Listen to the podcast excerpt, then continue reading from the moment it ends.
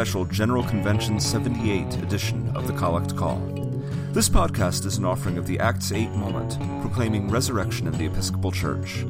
I'm Brendan O'Sullivan Hale, and I'm a layperson and a member of the Episcopal Church of All Saints in Indianapolis, Indiana. It's another show without Holly Powell, and I have to say that, like you, I am bereft and wondering about the meaning of my life. I have found, however, that subscribing to the Acts 8 Moments Resurrection Reports, which Holly is curating, is some sort of balm for the soul. Go to acts8moment.org and sign up to receive daily reports in your inbox of where resurrection is being sighted at General Convention, including how you can submit your own experiences. This podcast is about the intersection of liturgy and life, and I have to tell you, this podcast got a lot more intimidating to do once I learned a few months ago that today's guest was listening. Derek Olsen is the man behind St. Bede Productions, and for my money, he's doing some of the best work on liturgy that's out there. Derek joined me to talk about A Great Cloud of Witnesses, which, if approved at General Convention, will become the successor to Holy Women, Holy Men. Now, there's been a fair amount of controversy about both A Great Cloud of Witnesses and Holy Women, Holy Men, and Derek has written very thoughtfully about it on his blog. A lot of the confusion seems to revolve around a lack of a clear theology of sainthood in the Episcopal Church. But you don't need me to tell you that. Let me have Derek introduce himself, and we'll go from there. My name is Derek Olsen. I'm a uh, layman. My girls and I currently attend uh, St. Bartholomew's here in Baltimore. My wife is a priest in the diocese and is working as a chaplain right now, currently looking for a rector position. I've got some, got some good leads there. I uh, have a PhD in New Testament from Emory University. Uh, actually, met my wife um, when we were in seminary together. Uh, I did a Master of Divinity there at Emory and then, then did my PhD there as well. Currently, I work a corporate job, um, regular working IT person. I've done a lot of programming in my life, and, and so part of the work that I do for the church is in programming things. Uh, I'm the programmer of the St. Bede's Breviary, and I have an active blog. It used to be uh, that unpronounceable blog, which is actually pronounced Haligweorc, but uh, I've recently changed it to uh, the St. Bede's blog because that's a lot easier to say and kind of captures what, what I'm about. Uh, also um, easier to spell much easier to spell as long as you can remember how to spell Bede. Right. in the since last general convention, I was appointed to serve on the Standing Commission for Liturgy and Music. Part of my role there, uh, I, I'm the secretary for uh, the Liturgy and Music Committee. I'm also the co-chair, along with Sandy Wilson, of the calendar subcommittee. In particular, we had on our plates this triennium what to do with Holy Women, Holy Men based on the feedback that we received from the previous General Convention.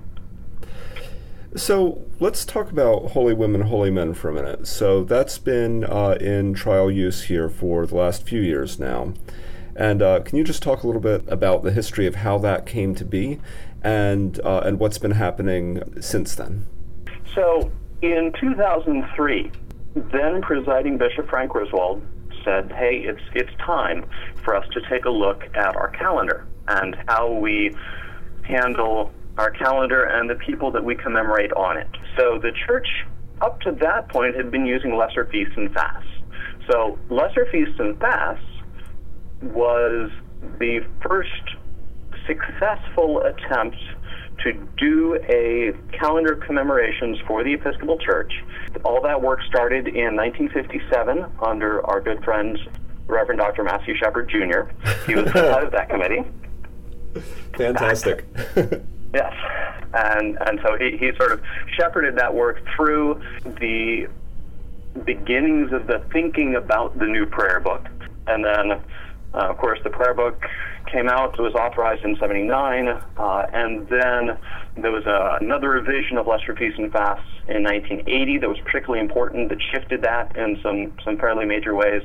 But then since then, we've kind of been just incrementally adding on to Lesser Feasts and Fasts in, in a variety of ways. In 2003, uh, presiding Bishop Griswold said, okay, let's actually, let's do this right. Let's do this uh, thoroughly. And so The Standing Commission on Liturgy and Music did a lot of work and such, uh, and in 2009 came back with uh, the proposal for Holy Women, Holy Men. As I see Holy Women, Holy Men, I see it as fundamentally a very large addition to lesser feasts and fasts. That is to say, I don't see it as being a fundamentally different kind of work, um, and I don't see it either theologically or um, systemically different from lesser feasts and fasts. It was, it was sort of a, a very large addition. The resolution that had authorized it said, all right, we want you to look at a couple of things in particular. We need to look at diversity in the calendar, uh, reflecting diversity in the church. So we need to look at uh, gender balances. We need to look at having a, a wide variety of orders of ministry. Uh, we need to look at, at people outside the Anglican family who have helped us. The other big piece of that is we also want you to pay attention to local commemoration and how the local ex- lively experience of, of sanctity in living out baptism and the baptismal covenant, how that fits in. So, in terms of the diversity issue, we had had on the books since 1985 a resolution to improve kind of the gender balance uh, that we had in the calendar. In 1985, if I remember correctly, 85% of the named individuals on the calendar were men. So that, that's not a terribly good balance. No.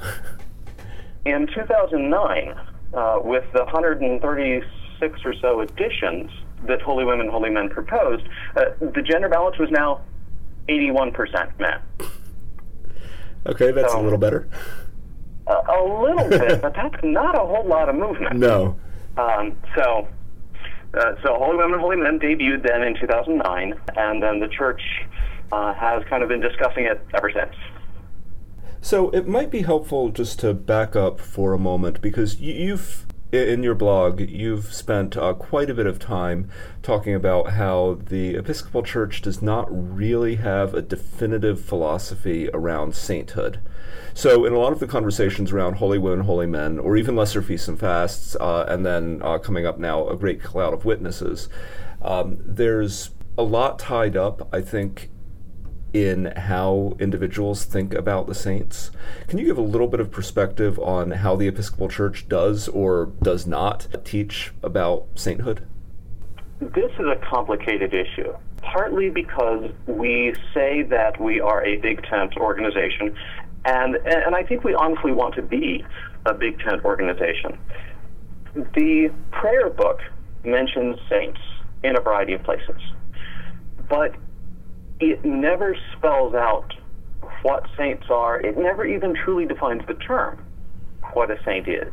Uh, the closest we get is we've got that section in the collects, as, as you're well aware. We have a section for commons of the season, uh, then uh, the propers of the season, then we have propers of the saints, and then we have propers for various occasions. So in those propers for the saints, we have a variety of categories. We have martyrs, uh, we have pastors, we have educators, we have missionaries, and then we have sort of a general saint category. Um, but that's that's kind of the closest the prayer book ever gets to sort of working with the term. And this was done intentionally because there is a wide variety of, of thought historically within Anglican churches.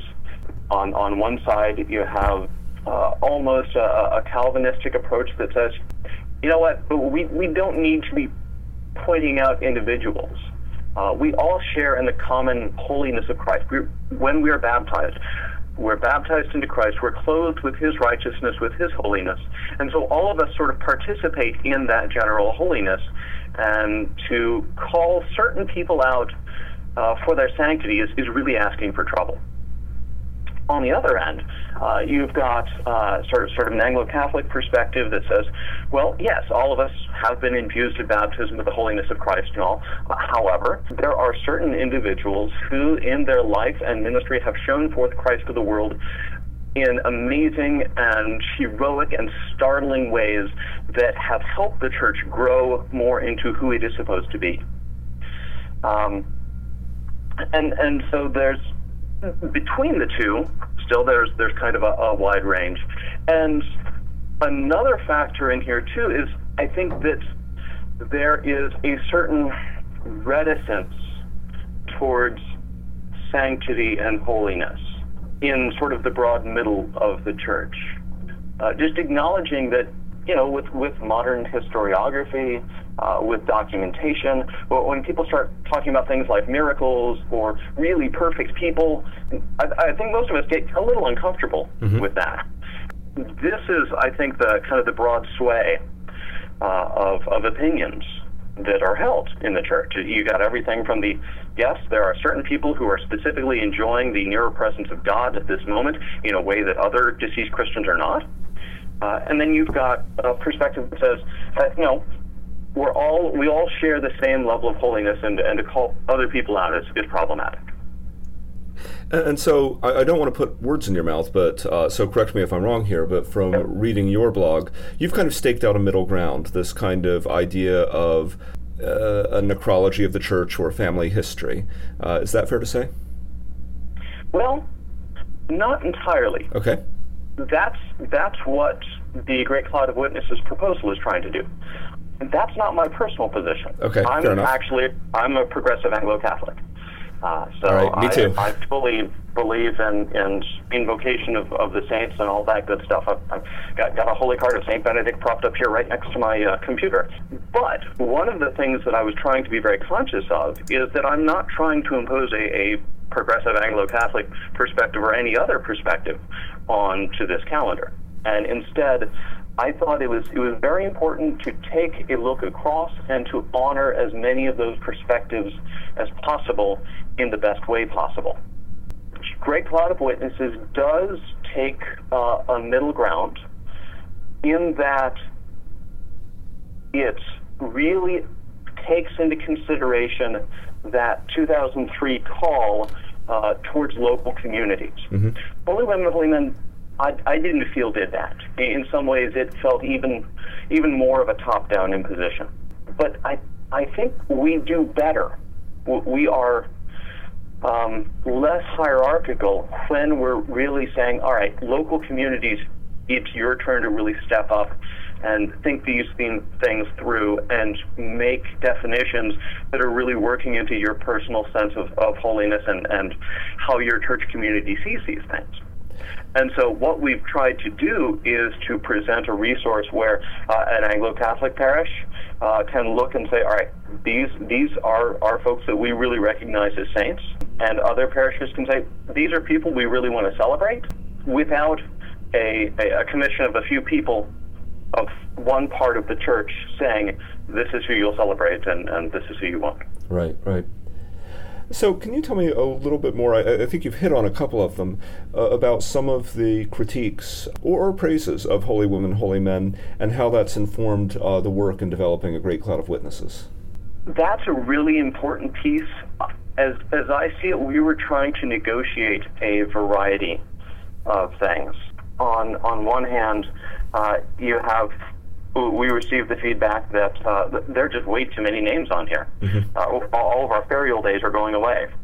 Another uh, question whether the criteria that had been approved were actually being used, and to what degree, and to what degree some of the criteria could be set aside for the purpose of adding people on.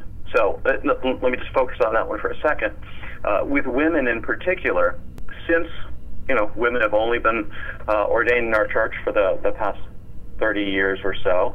The 50 year rule means that we wouldn't be able to have any on and any ordained uh, Episcopal women uh, in the calendar. And, and so the, the date question in particular was one that, that people were, were concerned about.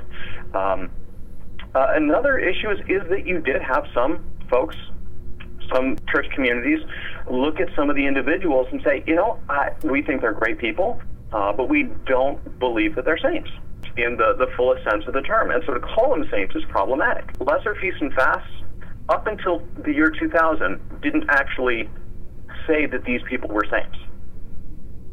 The word saint only crept into the prefatory material and some of the other material uh, in the year 2000. Hmm.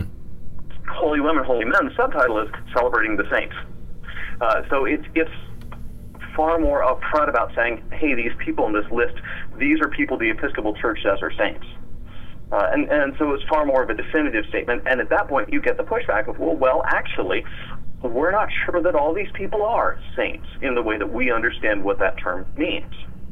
And then you had uh, another set of, of uh, responses that said, hey, this is great. We love this. We've never heard of a whole bunch of these people before, and it's wonderful that we get to hear about them now. So we have the challenge of, of addressing, you know, are there too many people? Are there some people who aren't right for this collection? Um, and how do we respect uh, a, a, real love for uh, the breadth of the collection? And then, of course, we've got uh, issues like the inclusion of Rabbi Goode. Right. Uh, in the Dorchester chaplains, uh, who's significant because, as a rabbi, he's obviously not a baptized person, which raises uh, then the question of is it, is it appropriate to have uh, someone who's not baptized, uh, someone who uh, is a, a strong representative of another faith tradition in our calendar. So let, us pause on the Dorchester chaplains for a moment. Uh, so some of our listeners may not be f- uh, familiar with this issue. Can you tell kind of the, the story of the Dorchester chaplains and a bit about why they're included? And then we can kind of go into some of the details uh, around the controversy around the inclusion of Rabbi Goode. Okay. So uh, the Dorchester chaplains were chaplains in, uh, I forget which World War at the moment, uh, but they were military chaplains who were on a vessel heading over to Europe uh, that got torpedoed. And so there were four of them who were working together. Uh, there was a Roman Catholic priest, a Dutch Reformed minister, a Methodist, and uh, the Rabbi Goode, who was, who was Jewish. It was, it was very clear immediately after the ship was torpedoed that there were not enough lifeboats to save the the men on the ship, uh, and so they, as a, a gesture of brotherhood, they gave away their life jackets to other sailors so that they could uh, be saved. So you know, at least four more people would have a chance uh, at surviving. The board for chaplains recommended this set of, of folks to us as, as being really important to the chaplains uh, in the Episcopal Church uh, and, and ask for it to be put on the calendar. So, so let's talk about some of the objections to the inclusion of a non-Christian on, on our calendar. Uh. Uh, and it strikes me um, that there are um, a couple of veins of thought here. So there, there's one that says, "How can we call a non-baptized person a saint?" Uh, and then, um, you know, I, I, think I've seen this articulated, but it's but there are also questions of of cultural appropriation of a Jewish person and saying this is this Jewish person is, is a Christian saint. Uh, does that respect the authenticity of his own faith? And then there are also issues about anti-Semitism. Uh, how would it look not to include uh, this person? Uh, can you? And there may be others that you've heard, but can you kind of react to those and, and tell and talk about how SCLM has really thought about it? Yeah, this is this is a very complicated issue. Uh, and it touches on a whole bunch of things that keep going back to the lack of a clear definition of what a saint is and what we consider to be the full range of, of what it means to be a saint. Taking up specifically the, the not baptized part, as I understand sainthood, sainthood is moving through the sacramental process of discipleship. Uh, it, it's fully claiming your baptismal covenant, fully living out the baptismal covenant in, in particularly edifying and, important ways, living into the life of God that we've been baptized into.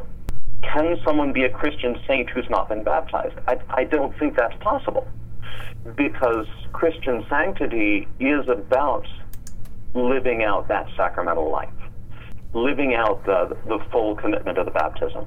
That, that makes a challenge. However, there's also the kind of the flip side of that is, um, but aren't we? Don't we want to look at, at good people, at at heroic people, at virtuous people? How can we? How can we look at someone who is who is virtuous, who is selfless, who, who worships the same God that we do, and and not include him in this collection? And, and, and that was that was something that we wrestled with. Um, but as you brought up, we have the, the problem of appropriation. personally, my perspective is is to say that we would include a Jewish person who did not see or understand themselves as a Christian. It, it's a form of supersessionism. It's a form of saying, well, they're really Christian, they just don't know it. And and I don't think that's that's being fair to the Jewish tradition. The other thing that's been brought up is, all right, well, what about we celebrate the three Christian chaplains? Well, but th- that cuts against uh, one of the main purposes of the the proposal, proposed commemoration. The chaplaincy office brought this before us partly because it shows the, the inter, interfaith and uh, ecumenical nature of chaplaincy. And so to say, all right, we're going to remember these three guys as saints because they were baptized. We're not going to remember this guy seems to cut against uh, kind of the, the purpose there. Right, right where I come down on this for myself is um, I'm kind of perfectly happy to live in some of the ambiguity around this. Uh, because it se- certainly seems worthy of commemoration, but I, I, totally understand where people are coming from. Because, okay, so we've got one non Christian on the calendar now through the Dorchester chaplains. Um, how, how, wide can that door open? And I guess that's right. a question for another time. So, how does a great cloud of witnesses differ from Holy Women, Holy Men? I would say that the major difference is that Holy Women, Holy Men is is a sanctoral calendar, or, or that, that, that's the, the, chief suggestion. When you look at it, you say, all right, this, this reads like a sanctoral calendar. It, it appears to be that, uh, especially because it says, you know, celebrating the saints. Great Cloud of Witnesses, rather than being a liturgical document, is, is really kind of a catechetical document. So the shift is not as much in its contents as it is in the perspective on what it contains. The reason we're saying it's a catechetical document is because going back to whether the, the SCLM is the, the group that names saints, essentially one of our members, I, said, I think, said it best. He said, you know, it, it's time for us to get out of the sainting business. That's, that's not within our scope. Uh, we don't have the wherewithal to say who is and who isn't a saint. Um, and so Great Cloud of Witnesses is a teaching document that says, hey, there are all these great folks who have who are important and significant in the life of the church. These are people who have helped us to help the Episcopal Church moving into the 21st century to articulate who we are and to articulate what our sense of the gospel is.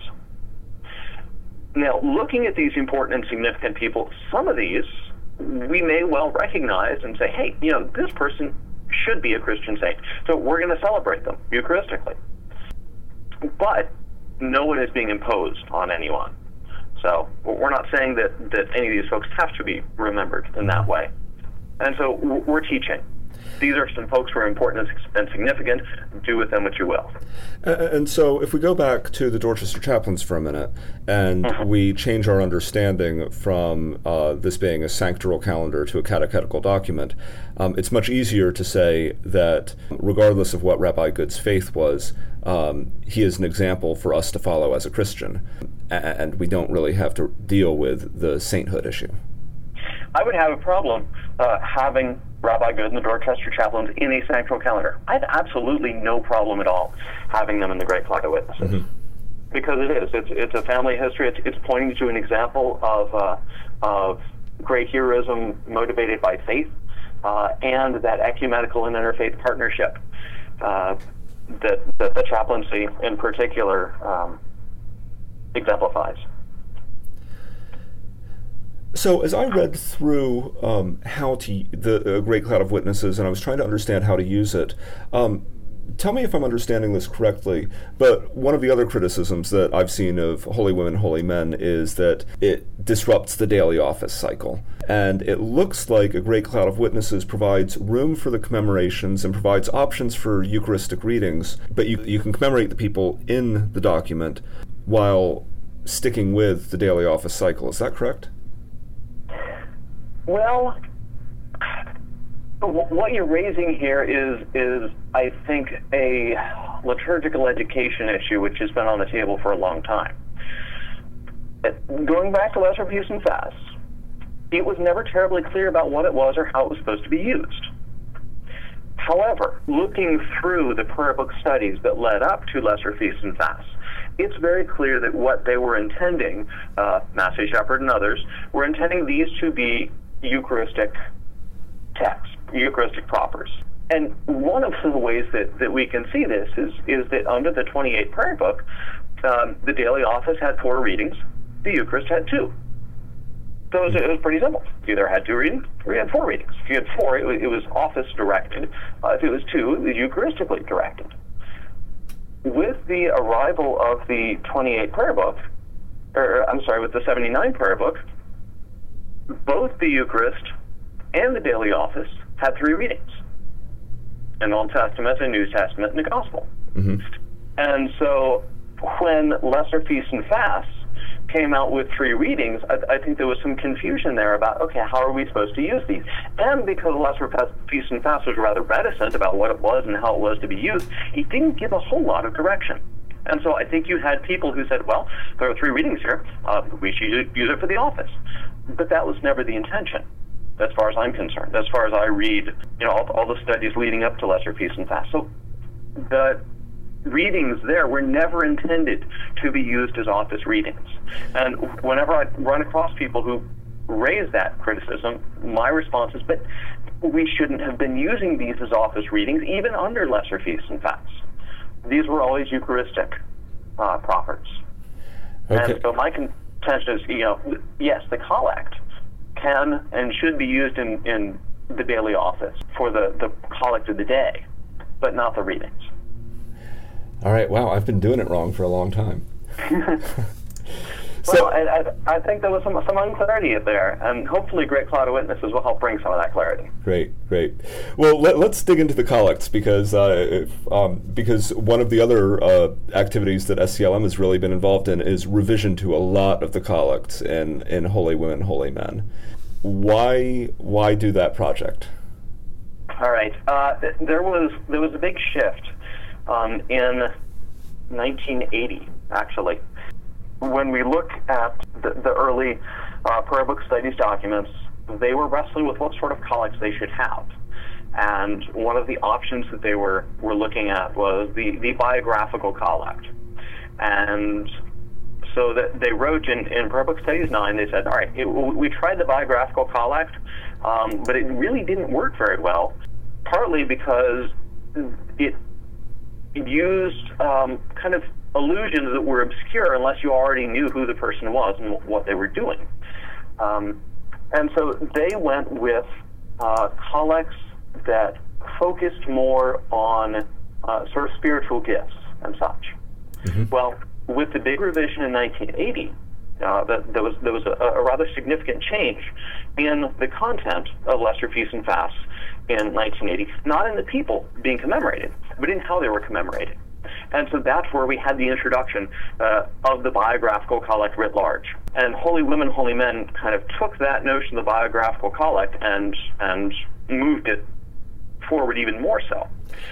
The problem with these is that most of them are actually not collects, according to the, the formal definition of what a collect is. Um, because, formally speaking, a collect is a unified thought. It is, it is one sentence. It can often be a pretty long sentence, but it's one sentence. It's, it's, it's one, one package of thought. Most of these tend to be two sentence collects, two sentence prayers, really. Um, you'll have one line which will say something about the person and, and what God told them to do. And then there will be a second line that then will sort of interact with that. So, to give kind of um, an extreme example of this, which um, we'll be seeing uh, at General Convention uh, during worship on July 2nd, we're going to be commemorating Charles Barnes. And uh, I'm just going to read the collect that exists in Holy Women, Holy Men so our listeners can get an example of what's going on here. Okay. So, uh, the existing collect is, or, well, it's not a collect, uh, but the existing prayer is. Loving God, we give you thanks for the life and ministry of your servant Charles Raymond Barnes, who lived with the conviction that your, your servants cannot walk in silence in front of injustice and crime, which took him to martyrdom in the Dominican Republic for denouncing the assassination of thousands of Haitian immigrants by order of the dictator Rafael Trujillo. We ask that his example may motivate us to give witness to our faith in all times and circumstances.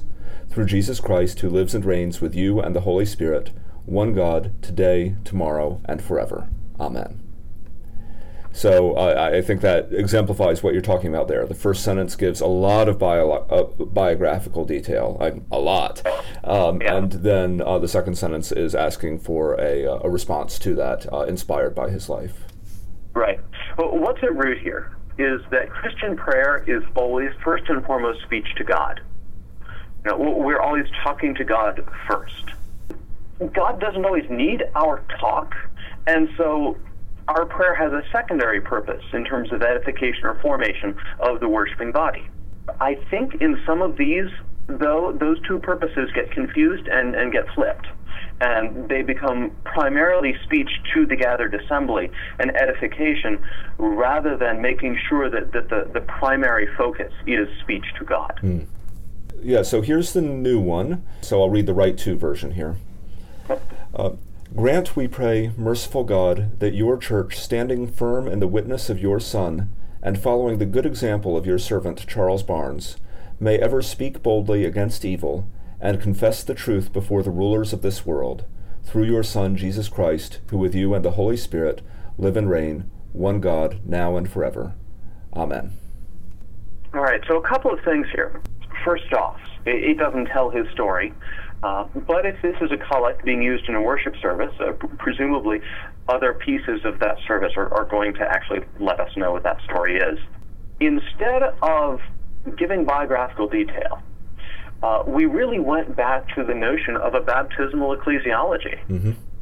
Uh, that when we are baptized, we are not baptized into into certain professions or something. You know, nobody gets baptized as a lawyer. Um, instead, when we get baptized, when we receive the gift of the Holy Spirit, uh, we receive the various gifts and, and callings of baptism. And so, therefore, these collects are, are looking far more at what are the charisms of the Spirit, what are, what are the virtues of Christ that we are putting on in baptism, and then how do we show those forth to the world. Another piece here is that there is more continuity with uh, our, our classical language of prayer. It's interesting. When you look at the sanctoral collects uh, offered in the early editions of Lesser Feasts and Fasts, you can actually go back and the, the the SCL, the Standing Commission on Liturgy, music hadn't been added yet. Um, if you look through their work, almost all of the collects have footnotes to say this is, you know, we, we borrowed this language from this particular prayer from Gregorian Sacramentary, or we borrowed this language from a, uh, a collect that appeared in, in the Sarum Missal. Um, and so these prayers participated within that deep history. If you listen to that particular prayer, the one that you just prayed, I hear within that real strong resonances to some of the, the comments from martyrs. Mm-hmm. Um, and, and so it, it hooks these folks back and, and our language to God and our language to each other about them, it, it hooks them more deeply into our classical prayer speech. Right, right. And then, if, if going back to your uh, comments about baptismal ecclesiology, I just pulled out the baptismal covenant here to, to try to tie that back to some of the charisms in baptism. And I, I don't know if this uh, is a, if this is an intentional explicit reference, but I see here: Do you renounce the evil powers of this world, which corrupt and destroy the creatures of God? And we see here Charles Barnes may ever speak boldly against evil and confess the truth before the rulers of this world. Yeah, that, that's it's a direct connection. Yeah. Just getting into one issue that, that got a little technical. I, I, I read uh, both the uh, weekday Eucharistic propers and I read the back and forth between uh, Scott Gunn and you. And uh, mm-hmm. even for a liturgy nerd, I got dizzy. Um, yeah. Can you tell me what's going on here and why this is important? One of the issues in the discussion that, that Scott and I had is one of my concerns about Great Cloud of Witnesses is that I'm not entirely sure that people are going to see the difference between them. Mm-hmm. So, I mean, I, I see a shift between a liturgical document and a catechetical document. I'm not sure that everyone's going to see it that way. And I, I think that uh, it's, it's quite possible for folks to say, oh, this is just the next one. We just do with this what we did with the other. Um, and in some sense, I, I think that was kind of how Scott was approaching it. Uh, is is well, this is just another version. And, I may be reading him wrong on that, but that, that was certainly the, the sense that I got because there were some some of the distinctions, uh, for instance, around uh, the, the, Dorchester chaplains, the inclusion of Rabbi Goode, that, that I just don't think are issues if we're approaching it from this new direction. He was still having some real issues with. With the weekday Eucharistic propers, this is the kind of thing that is a helpful resource for parish priests who are doing midweek services what that document is trying to do, uh, th- this also addresses that issue about there being not enough ferial days. Mm-hmm. To be perfectly honest, the last time we lost ferial days was in the 1980s. Uh, when, we, uh, when we added Mary Magdalene and, uh, and James, the brother of Jesus, hmm. to the calendar, because all of the folks in lesser feasts and fasts all the people in Holy Women, Holy Men, all the folks in Greater Cloud of Witnesses would be optional commemorations. So we've never had to actually use any of these folks. And so what Great, uh, what Weekday Eucharistic Propers is trying to do is to put kind of the, the, three big options in front of people and remind folks, hey, if you have a weekday service, you can either celebrate the season, or you can celebrate uh, a saint, or you can use one of these propers for various occasions and, and lift up uh, an aspect of the church, a doctrine, or, or something like that. Right, and, and you know we we've commented uh, as we've been looking into some of these uh, the the. Uh, collects for various occasions on the collect call that we've often wondered is anybody using these uh, and it looks like weekday Eucharistic, Eucharistic propers is holding these up as explicit options yes they've always been explicit options, but they haven't been terribly visible. Right. And I, I don't think they've they've been used to the degree that they can, or maybe even should. So, uh, just just a quick pause for definition. Uh, can you say what a ferial day is? Right. Uh, so, within uh, the, the medieval church calendar perspective, which is where we get a lot of this language, um, you basically had two kinds of days. You had festal days and you had ferial days. And so a ferial day was a day where there was it wasn't a Sunday and there wasn't a feast happening. Okay. So just kind of a regular day. It's a basic day. Yeah. Yes. And the, the difference here is, is that for in in the the old calendar, a ferial day was reckoned from midnight to midnight. It was just one whole day. It was a thing. Whereas feasts uh, would a feast day would be reckoned as, as longer or shorter than that based on what kind of feast it was. Mm-hmm. Uh, but yeah, ferial is just, just a regular old day.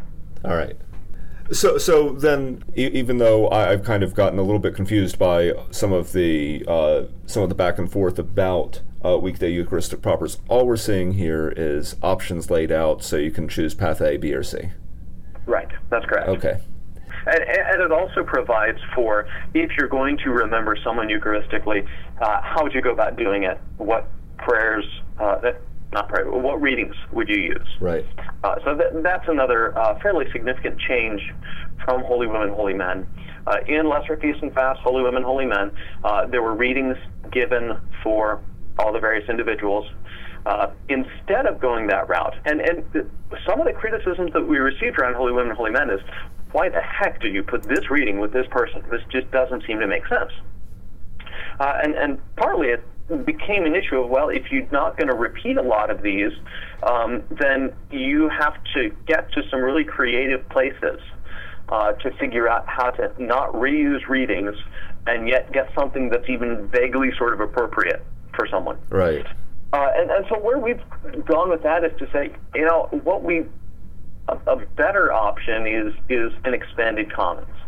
So here are a bunch of readings that are really appropriate for, say, educators. Here's some that are really good for pastors. Here's some that are really good for missionaries. Here's some who are really good for martyrs. And that way, when you're looking at someone to celebrate, and, and when you and your local community are saying, right, this is how we see this guy, or this is how we see this woman really functioning in the community, well, you know, some parts of the church might emphasize the martyr aspect of this person, but we don't. We really want to see this person as an educator. That way, they can go to the education section and say, "All right, let's let's pull out, let's use these readings." And then pair it with another one, perhaps from the martyr section, so that we can get a, a fullness of how we understand this person within our local community. Mm-hmm. So there was one observation that you made in one of your blog posts that I thought was really interesting, and I don't think the proposals from SCLM go there at this point. But you had noted that you personally don't have a problem uh, with observing multiple saints on a single day. That, that that's consistent with some past practice uh, in the church, although not necessarily the Episcopal Church. Uh, can you say uh-huh. more about that? Sure. Um, I'm a medievalist by training, so I'm while I'm a New Testament scholar, most of my work is in how the Scripture has been used in the liturgy and how early medieval monastic communities embodied Scripture uh, in liturgy, in practice, in in um, sort of living living lives towards holiness. When you look in, in the medieval liturgies, you'll you'll often have a whole bunch of different people celebrated on the same day. And what this is doing is, as far as I'm concerned, looking at this as a modern Episcopalian, I see this as really contributing to our baptismal ecclesiology because it's reminding us, hey, look at all these cool people uh, who were heroic, often in extremely different ways. Um, so any given day, you'll probably have, uh, you know, a, a, second century martyr who's, uh, you know, who was fed to some lions. Uh, you'll have a, a sixth century hermit uh, who stood on a pillar for several years. Um, uh, you might have a, a, a princess uh, in a you know a Slavic kingdom or somewhere who uh, who's known for her works of mercy, and you might have uh, priests from the 16th century who did a lot of really important writing. All those people together are, are showing us in a single snapshot on a single day, hey, this is the wide variety of vocations in the church. Uh, people are doing all sorts of things, honoring Christ, showing forth the light of Christ in their lives in these very different ways, and yet all of them doing that same basic thing. So I, I don't have a problem with multiple people or even a whole bunch of people on each day. What it comes down to, though, is and, and the question about ferial days really gets into sort of are we obscuring our focus on Sunday and on sort of the, the patterns of, of the life of Christ in the temporal cycle, or are we lifting up the saints too much? Mm-hmm. Derek, you've been uh, incredibly generous uh, with your time and your insights this morning, and even more so with uh, a lot of the heavy lifting you've been doing um, for uh, SCLM and explaining your work online. Um, if, our listeners want to uh, learn more about uh, what you've been up to and follow your writing, what, what's the best way for them to do that? Best way to do that is to follow my blog, uh, and that is at www.stbedeproductions.com. Uh, and you can follow me on Twitter, uh, where I'm at Haligweorc. That's H A L I G W E O R C. Great. Well, uh, thank you so much. I, I really appreciate your time. Well, thanks for having time to talk to me. Yeah. Well, thanks again to Derek for spending the time with me. If you're listening to this podcast and you're not reading Derek's blog, I gotta tell you, you're doing it wrong. Go to www.stbedeproductions.com this instant. You can keep up with the Collect Call by following us on iTunes or your favorite podcast app. To find out how, go to acts8moment.org and click on the Collect Call. We'd love to hear from you tweet at us at The Collect Call, or drop us a line via email at thecollectcall at acts8moment.org. The Collect Call live show spectacular will be happening on Sunday, June 28th at 7 p.m. at the Salt Lake City Hilton. I hope you'll join us for that. We're going to have special guests from Easter People and Padres Pods. Also, please come to the Acts 8 prayer gathering tonight, June 25th at 9:15 p.m., also at the Salt Lake City Hilton.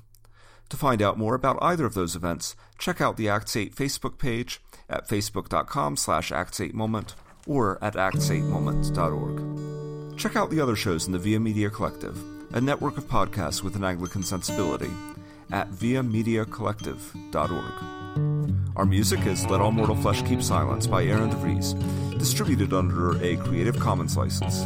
Find more of Aaron's music at badgerland.bandcamp.com and we'll see you soon for another installment of our General Convention series. Holly. where are you? Let our mortal flesh keep silence, and with fear and trembling stand.